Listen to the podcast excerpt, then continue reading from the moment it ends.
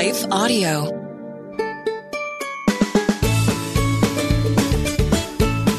Hey, friends, welcome to the Hearing Jesus for Kids podcast. Do you ever feel like you want to know more about the Bible, but that it's kind of hard to understand? Do you want to share your faith with your friends, but have a hard time figuring out how to do that? Do you want to learn how to connect the Bible to your real life? Well, then this is the show for you. My name is Rachel, and I'm your host. I've been a children's pastor for a long time, and one of my favorite things is helping kids learn how to understand the Bible. I think that sometimes people think that the Bible is just for adults, but God actually really wants kids to know about Him. So on this podcast, we're going to learn all about God's big story and how He shows Himself to us through the Bible. As we learn together what the Bible stories actually mean, we can learn how to live out our faith in our everyday life. Hey, friends, welcome to the Hearing Jesus for Kids podcast. I'm your host, Rachel. Yesterday, we talked about some really good news about how Jesus came back to life. And after that, he actually went to heaven. But before he went to heaven, he gave us a very important job to do as Christians. He gave his disciples some very special instructions, and they apply to us too. But first, I want you to think about some of these things that I picked up from the post office. First is a letter from my grandma, and next is a Christmas card from a friend who lives really far away. And, well, another one is this boring bill. But this other letter has some really important news for me. Oh, and I got an invitation to a birthday party. I love going to pick up mail from the mailbox and seeing what's inside, especially around the Christmas time of year when things might be presents or gifts. Do you like to receive mail?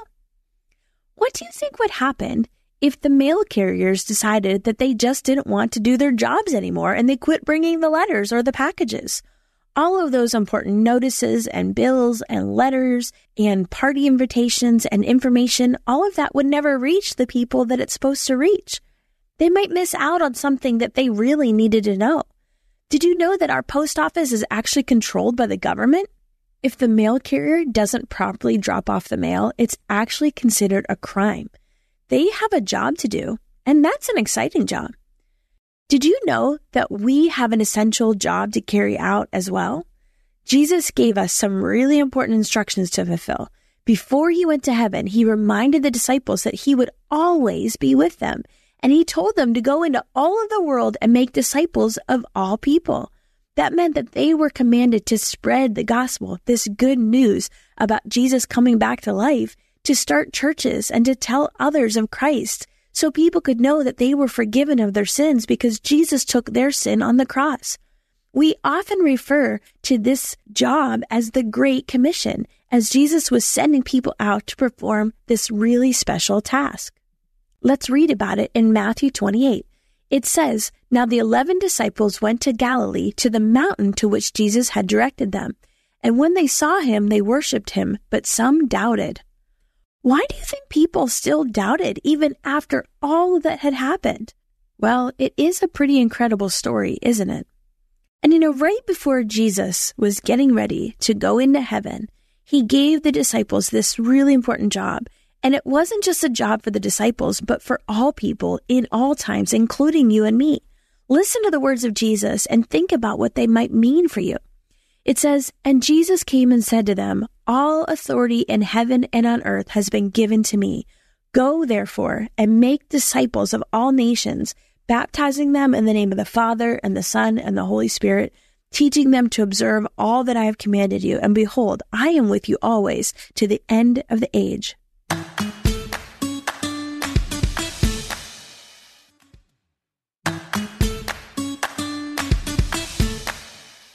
Jesus reminded his disciples that he had all authority in heaven and on earth. And maybe this was to reinforce the power that he had as a son of God and being one with God. That means if he gives a command, we should listen. That means that if Jesus wants the disciples to go and teach others of his love and his sacrifice and his laws, then those instructions were not just for the disciples, but for us too. Jesus promises to be with us. What wonderful news! We can carry that job out when we share his love and his life with others. It's our turn now. God wants us to serve others and to tell them about the good news of Jesus. That's something that Jesus commanded us to do. It's not something we can just choose to do if we feel like it, but a critical part of who we are as followers of God. Just like when the mail is sent out, we are sent out and it's our job to share God's love with one another. And we can do this around the whole world, but we can also do it with the people that are close to us. What are some ways that we can follow this great commission of Jesus? Well, we can tell people about him. We can invite them to church or Sunday school. We can send them cards or letters, or we can just love them and be their friends. That's a great way to start to share and spread the good news about Jesus.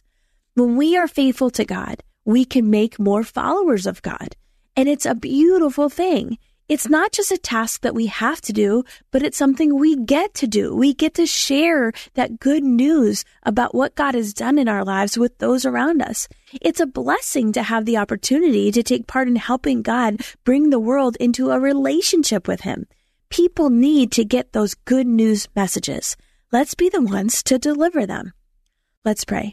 Dear God, please help us to love and serve others, those near us and those far away from us Thank you for allowing us to be part of your great plan. Help us to share the good news and spread your love to one another. Thank you for your love. We love you, God. In Jesus' name, amen. Friends, I want you to remember that you are so loved. Don't forget to share that love with others.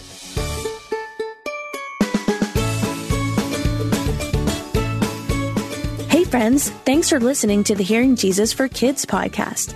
If you like today's show, I would love it if you would head over to Apple Podcasts and leave a review. That's the number one way you can support this show. If you're wanting to dive a little bit deeper, you can also join our Patreon community to get our family discussion guides, join our private discussion groups, and have access to bonus content and additional resources every month. Hey, I'm praying for you today. Know that you are so loved.